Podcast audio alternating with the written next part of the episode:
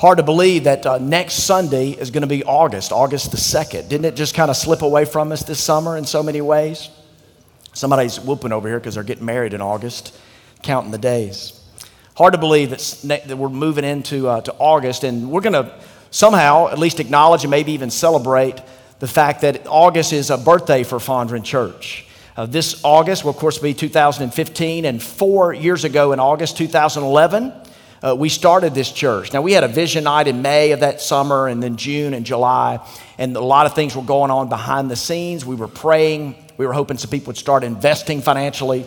We were casting some vision and just bathing this community, the church, our leadership in prayer, and just so excited to know that that's been four years. Uh, where were you in August of 2011? Do you know?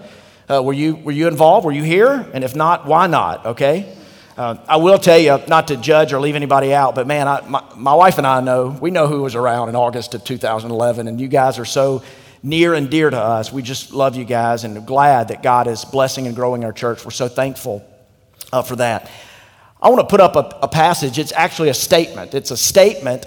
Um, it's, the, it's, it's a statement in the second, let's see, the statement in the first part of the second verse of the third chapter of James. How about that? Can you say that?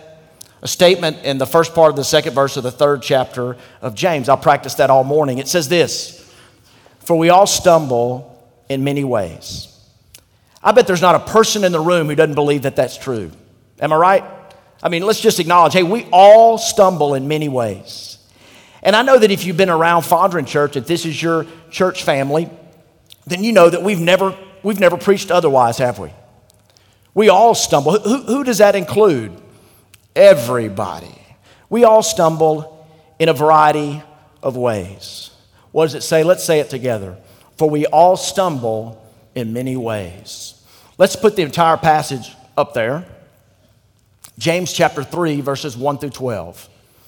Not many of you should presume to be teachers, my brothers, because you know that we who teach will be judged more strictly. I'm shaking in my boots right now. We all stumble in many ways. If anyone is never at fault in what he says, he's a perfect man, able to keep his whole body in check. When we put bits into the mouths of horses to make them obey us, we can turn the whole animal. Or take ships as an example. Although, although they are so large and are driven by strong winds, they are steered by a very small rudder wherever the pilot wants to go. Likewise, the tongue is a small part of the body, but it makes great boast. Consider what a great forest is set on fire by a small spark. The tongue also is a fire, a world of evil among the parts of the body. It corrupts the whole person. It sets the whole course of his life on fire and is itself set on fire by hell. All kinds of animals, birds, reptiles, and creatures of the sea are being tamed and have been tamed by man, but no man can tame the tongue. It is a restless evil, full of deadly poison. With the tongue, we praise our Lord and our Father, and with it, we curse men who've been made in God's likeness. Out of the same mouth come praise and cursing. My brothers, this should not be. Can both fresh water and salt water flow from the same spring? My brothers, can a fig tree bear olives or a grapevine bear figs? Neither can a salt spring produce fresh water. Look with me at Proverbs chapter 18. We'll have it on the screen. In verse 21, death and life are in the power of the tongue, and those who love it will eat its fruits. Let me ask you, doesn't it seem like to be a little bit of an overstatement? Death and life in the tongue. I was on a run yesterday and I noticed, living here in the neighborhood, I noticed a helicopter uh, en route to the hospital, landing on UMC on the helipad there, probably an emergency. It's easy to look at that and say, to hear the chopper and to know, man, someone's in there, someone is being transported, and quite possibly their life's on the line, life and death. I was on a sidewalk, just leisurely walking, strolling to a lunch appointment with one of you, and someone almost in their automobile texting almost took the curb and took me out. It's easy in a situation like that to think, whoa, life and death are on the line. But the tongue? Consider, if you will, just a few examples. The first is, as I've thought about it this week, there's some research, there's some things happening in our world today, and the mainstream media is really covering it. But think about it with me, if you will. There are hundreds and hundreds of teenagers, college students, and young adults who are taking their own lives, not because of you know, deep and dark depression, not because of some type of hormonal imbalance or chemical change. It's because of the, the constant, nonstop belittling and putting down on social media. Death and life are in the power of the tongue. When you were little, probably like me, no matter where you grew up, no matter what your culture, your background was like, your socioeconomic situation, we all probably learned a pithy little poem Sticks and stones may break my bones, but words will never hurt me. How weak and wobbly is that poem, right? Who wrote that poem? I don't know. I mean, I, we've all said it, hadn't we? But who wrote it? I bet they were deaf. I bet they, I bet they didn't hear. Maybe you've heard something like this before. I'm not made of rubber. What, no, what is it? I'm not, help me out. I'm not made of, I, yeah, I, that's it. I'm rubber and you're glue. What you say will bounce off me and it sticks to you. A coping mechanism, right? It's just something, it's just, it's defense. But death and life are in the power of the tongue. Think about history whether it's the highest of the heights of human advancement or achievement, or it's the lowest of the d- depraved lows, when a movement gets started, at its heartbeat is always, usually with a skilled visionary communicator, but there's rhetoric at its core. And how can someone get so many people to be involved in extermination of Jewish people? Well, a man named Hitler, who incited patriotism and zeal and fervency and purpose and mission and movement and hatred. But he arranged his words such. There's power. There's life and death, rather. Death and life and the power of the tongue. And whether it's Hitler's nation and his army and his plans, or if it's a Jim Crow South, we see it in our own country. That we can have language that dehumanizes. And a, a predominant culture can subjugate a subdominant culture for so many years in so many ways over and over again. Words matter, language is important. And so much in history, the highs and the lows have had rhetoric. Look at 1 Corinthians chapter 2 and what Paul says about this idea of our words. He says, I came to you in weakness. Remember, this is the early church. This is the movement of the love of Jesus uh, getting set in flame. I came to you in weakness and fear. What preacher would admit to that? And with much trembling. My message and my preaching, my words, that is, were not with wise and persuasive words, but with a demonstration of the Spirit's power, so that your faith might not rest on men's wisdom but on God's power. Paul is saying words are so powerful. But this is different than rhetoric. Our varsity guy, the guy that wrote about 75% of the New Testament, the, the best church planter ever, is saying words are so powerful, but there are words that are just, they're rhetoric, but this is different. There, there's Holy Spirit power behind these words. Think of the church today. I'm all for gifted communicators.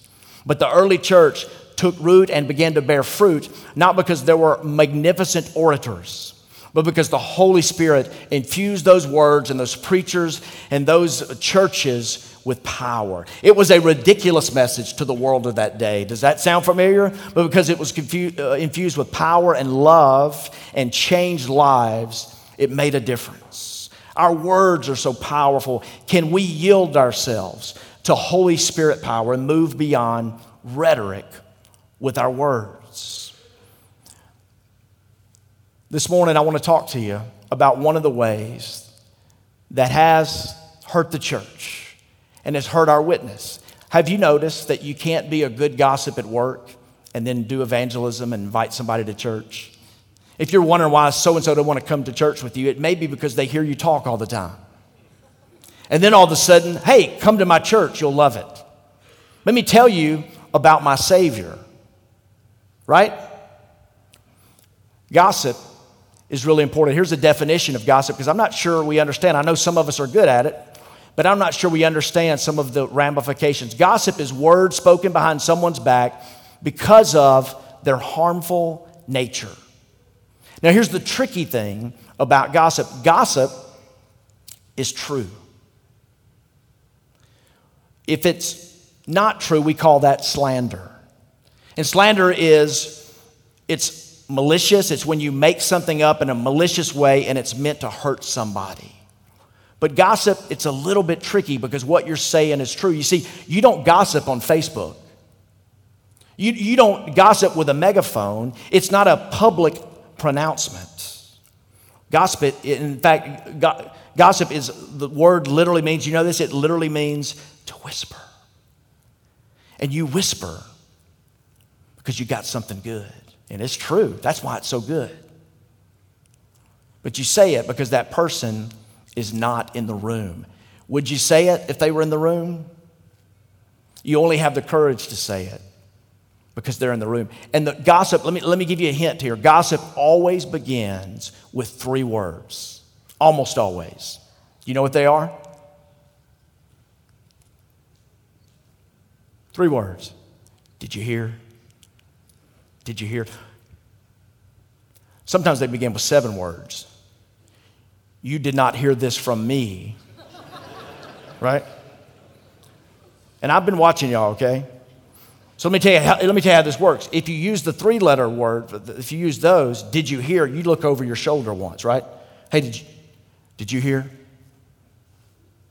But if you say, you did not hear this from me, it's a two shoulder look, right? You didn't hear this from me right? And then you deliver.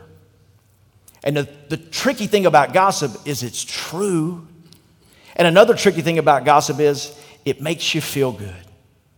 Can we just acknowledge that? In fact, let me, let me get ahead of this and just tell you that when you do gossip and you feel broken by it or you want to confess that sin, the first thing I want you to confess to God is this, and that God wants our honesty.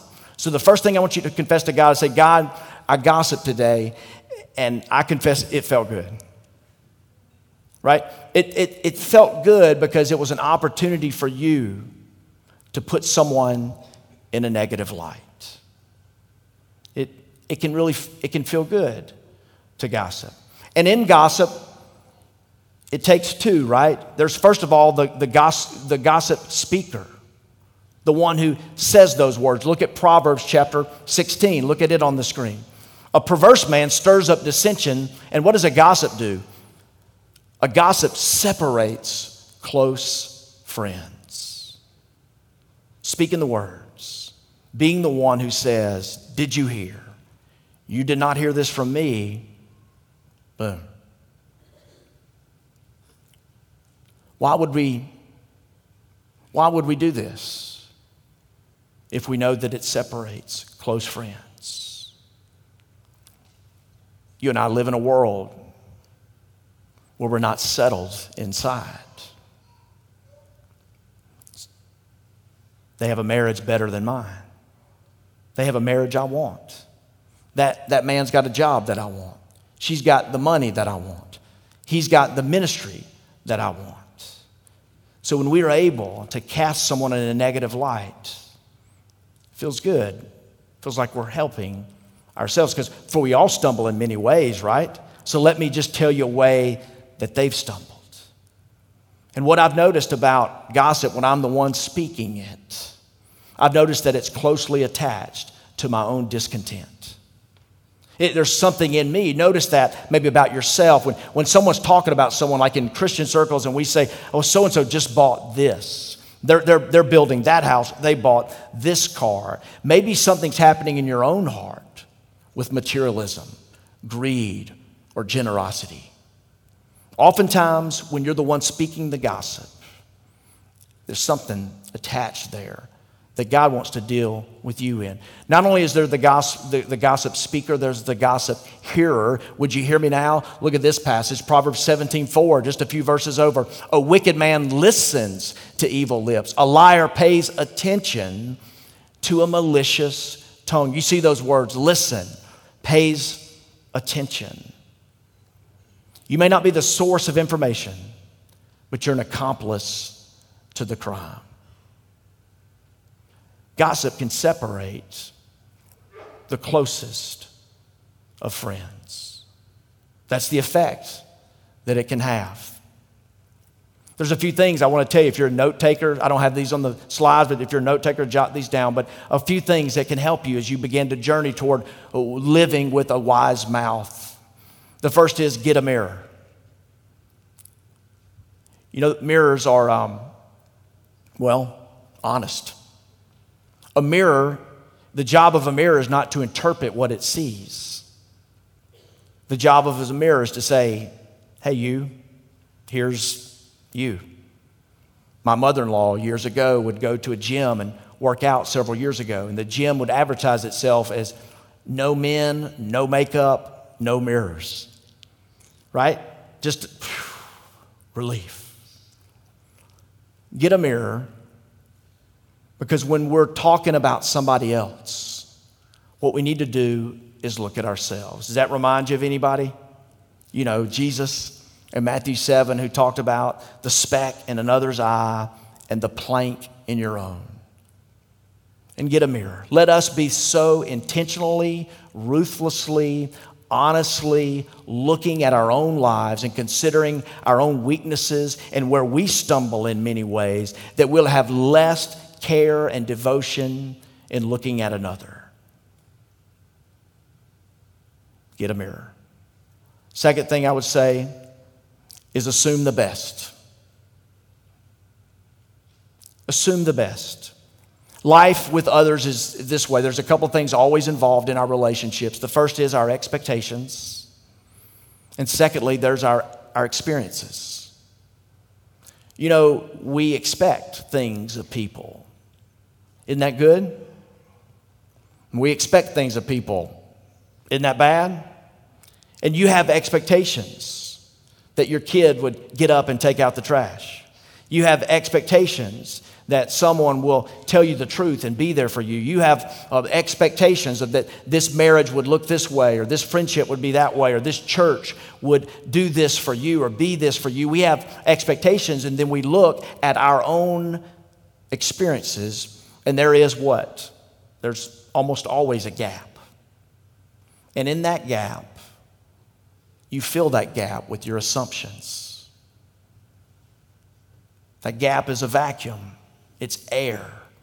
What you expect and what you're experiencing, and you fill them with assumptions. And more times than not, those assumptions can be negative. And I get most excited, most angry, most against someone or something when I have the least information about the situation. And in that gap, we make assumptions in the negative. The third thing I want to say to you, and it's a sentence fragment. I know that I was good in English in high school and college. Write this never about, always to. T O. Never about. I've got a friend from Canada. Never about, always to T O. Maybe the hardest thing for us. I'm learning a phrase and I fail often. I'm trying to get better and I'm trying to get the team around me to get better. But when someone's name is brought up, then something about them is brought up, I'm trying to learn to say, hmm, have you talked to them? Hmm, have you talked to them? And if it's something weighty, something that seems important, bothersome, problematic, I want to move not just to ask them if they've talked about them, I want to kind of walk them along that road to say, you really ought to talk. In fact, I'm going to keep you accountable. I'm going to check in with you to see if you've talked to them. Never about, always to. And here's what it'll do in the positive. Look at Proverbs 26 20. For lack of wood, the fire goes out. Don't y'all wish it was wintertime? I mean, come on, right? A good old fire and some s'mores and a snuggie and just, yeah. For lack of wood, we can worry about that in December, I guess. For lack of wood, the fire goes out, and where there is no whisperer, quarreling ceases.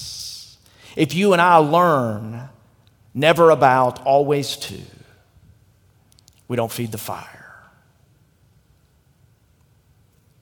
We're better and we're a healthier family. Uh, the goal for us is not growth, the goal is health. Now, healthy things grow, don't they?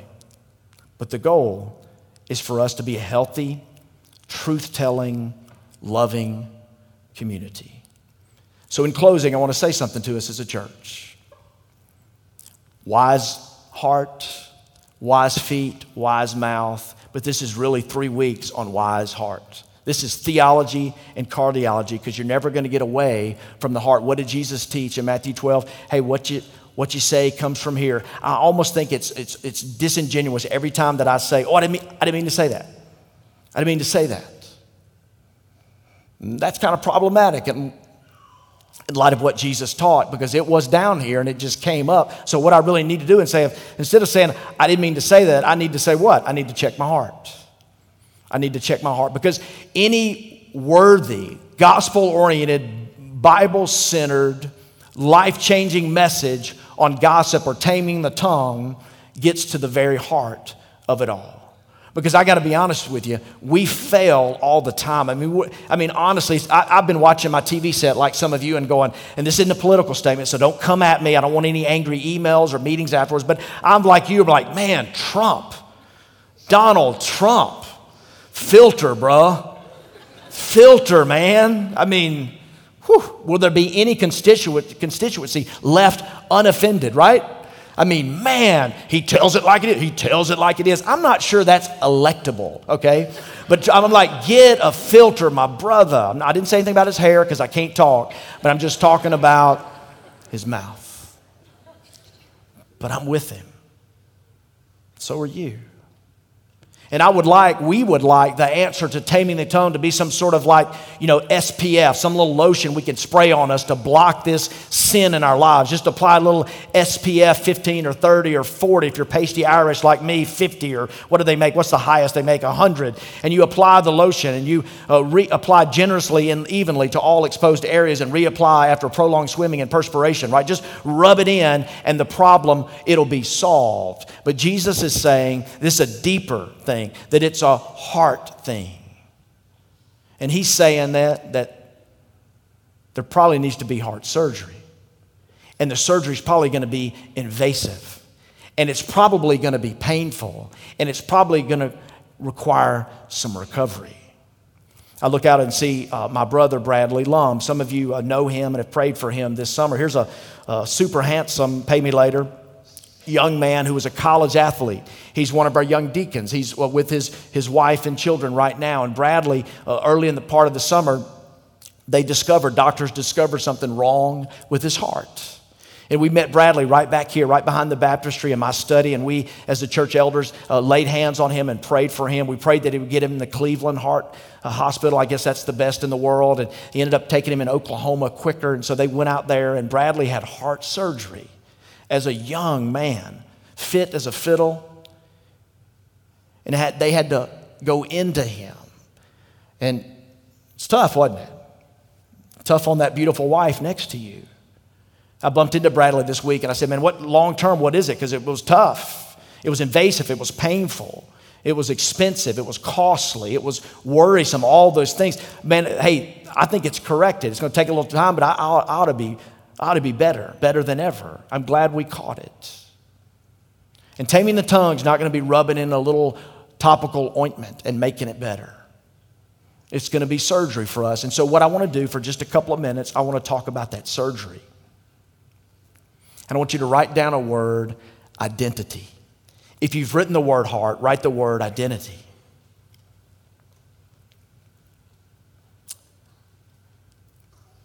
Let's talk about me and then we'll ask you to consider you, but who is Robert Green? Have you at any time, if, if this is your church, has anybody said, hey, who's, who's that guy? What have you said? Only good things, right? But you probably said, hey, he's the, Jeff, you better say yes. Uh, he's the pastor at Fondren Church, right? That's, that's a little bit of my identity, but stay with me. I, I guess I could say that. I'm, I'm the pastor, I'm, I'm Susan's husband, I'm the father of three great growing kids. I'm the pastor of Fondren Church. I'm several people's friend. But all of those, hear me, church, all of those are sub identities of my central identity. And my central identity is, but as many as received him, John 1 12, to as many as received him, to them he gave the right to become the children of God. 1 John chapter 3. Oh, what great love the Father has for us. The love that He's lavished on us that we would be called the children of God. I am a child of God. That's my central identity. And as a child of God, I am forgiven, I'm accepted, I'm loved, I'm no longer condemned, and I am free and released. And the more that I live out my central identity, the more that my life flourishes and the people that are closest to me are immensely blessed. But I struggle with that. And so do you. And if it's about, I mean, a lot of people in the room this morning, I, I don't know your identity or where you're putting your identity. But if that identity is being the most marvelous mom or the, the, the greatest dad or the top salesperson or the best businessman or the, the one who has all the friends or the most likes on, on social media, if, if that is your identity, let me just go ahead and tell you. To quote the prophet Jeremiah, you're drinking out of the wrong cistern. That's the wrong well, brother. Because someone is always going to come along that's better than you. You know, they're your rare Michael Jordans. It's like it's been so many years. Like, no, no, no, LeBron, no, no, Michael Jordan. All you know. But look at Jordan's personal life since leaving basketball, and read statements he's made about trying to figure out who he really is, and how none of that seems to matter. It's lined his pockets with wealth. But what happens when we put identity in that? Let me be honest, there's always a better preacher. You're supposed to shake your head and act like that's not possible, but there's always going to be a better preacher, right? There's always going to be a better ministry. There's always going to be churches that do things better than us, and I have to be just fine with that. And when I live out not my sub identity, but my central identity found in Jesus, not only can I not tear other people down, because that's what you do because you feel threatened when someone, if, your if your idea is to be the top salesman and then someone at the office says, man, how about Charlie hitting those numbers, top guy this month, then you might be prone to say, hey, did you hear? You didn't hear this from me, but I think Charlie's a cheater. I think, I think he's a little slim shady. Oh, oh, Mandy's a wonderful mom. If your identity is being the best mom around, then you're going to be prone to say something like, yeah, she's a helicopter mom. And one of those kids, I'm telling you, she's raising a future serial killer. And it's your goal, right, to reduce, to bring down, because your, your identity is a sub identity, and your identity is never going to be supreme. And it's never going to lead to a life that will flourish. What if? What if we didn't gossip? What if we weren't the speaker or the hearer? What if our lives weren't spent talking about people who are not in the room with us? What if your life and your language wasn't about ripping other people up, but what if what if Fondren Church became known more and more? And I applaud you for where we are now, but what if we became more and more known as a church that edifies and that encourages? Can I tell you, we got some on our team. We have a great staff team. I, I was laughing with them uh, this morning, but Molly Sanders, what an encouragement she is. Do you guys know Molly? I mean, she comes into the room, she, she lights it up, and she says things. She says good things. What if our church became more like that, if we took time to encourage and to build up people, Laura McAlpin, Tammy Sims, I mean, these, we got good, we got good girls on our team, Jeff. The guys are just kind of, yeah, just occurred to me. Yeah, but anyway, um, what if we were like the gals on our team? Man, we really, uh, sometimes you're in the moment, right? But just what if we, what if we spent time calling out? What if we said, hey, you're the one who calls us to prayer. You're the one who reminds us that this is a spiritual endeavor. You're the one who has faith. You're the one I see thinking about other people. And we began to call that out. I remember when I lived in San Diego, there's a chain of, of eateries. And there were several around town, and I was just in love with this place. And I usually went to the one by my own house. I would have a laptop and a Bible. I would read. I would prepare a talk or just spend some alone time or hang out with a friend. And I remember one time going on, a couple of times going on another side of town, and both of these eateries had a bell. The bell was at the door, and it said, if, you, if, you, uh, if you've enjoyed your food and service, ring the bell. And on our part of town, Rancho Bernardo, I, I, nobody rang the bell. I didn't even know the bell was there.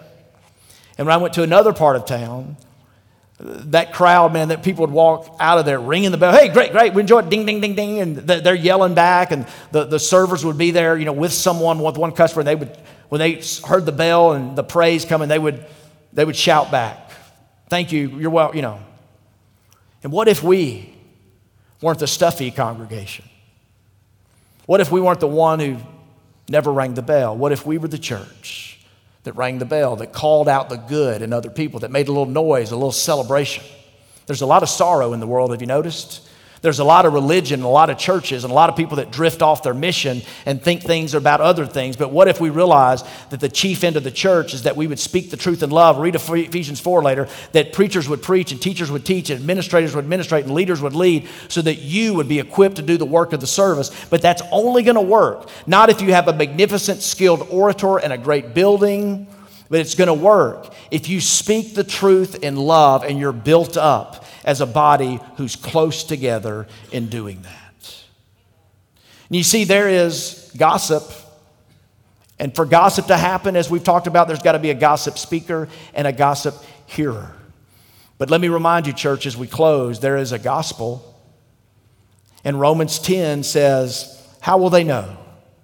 How will they know if they don't hear? And how will they hear if someone doesn't tell them? And who's going to go tell them? And beautiful are the feet of the one who goes and tells them the good news. Wouldn't it be cool if we replaced some of our negativity, some of our criticism and exaggerating and gossiping and carping and complaining, and we replace that with good stuff, good stuff in others, but above that, the good stuff of the gospel is that you don't, your life doesn't have to be about concealment and containment and cover up.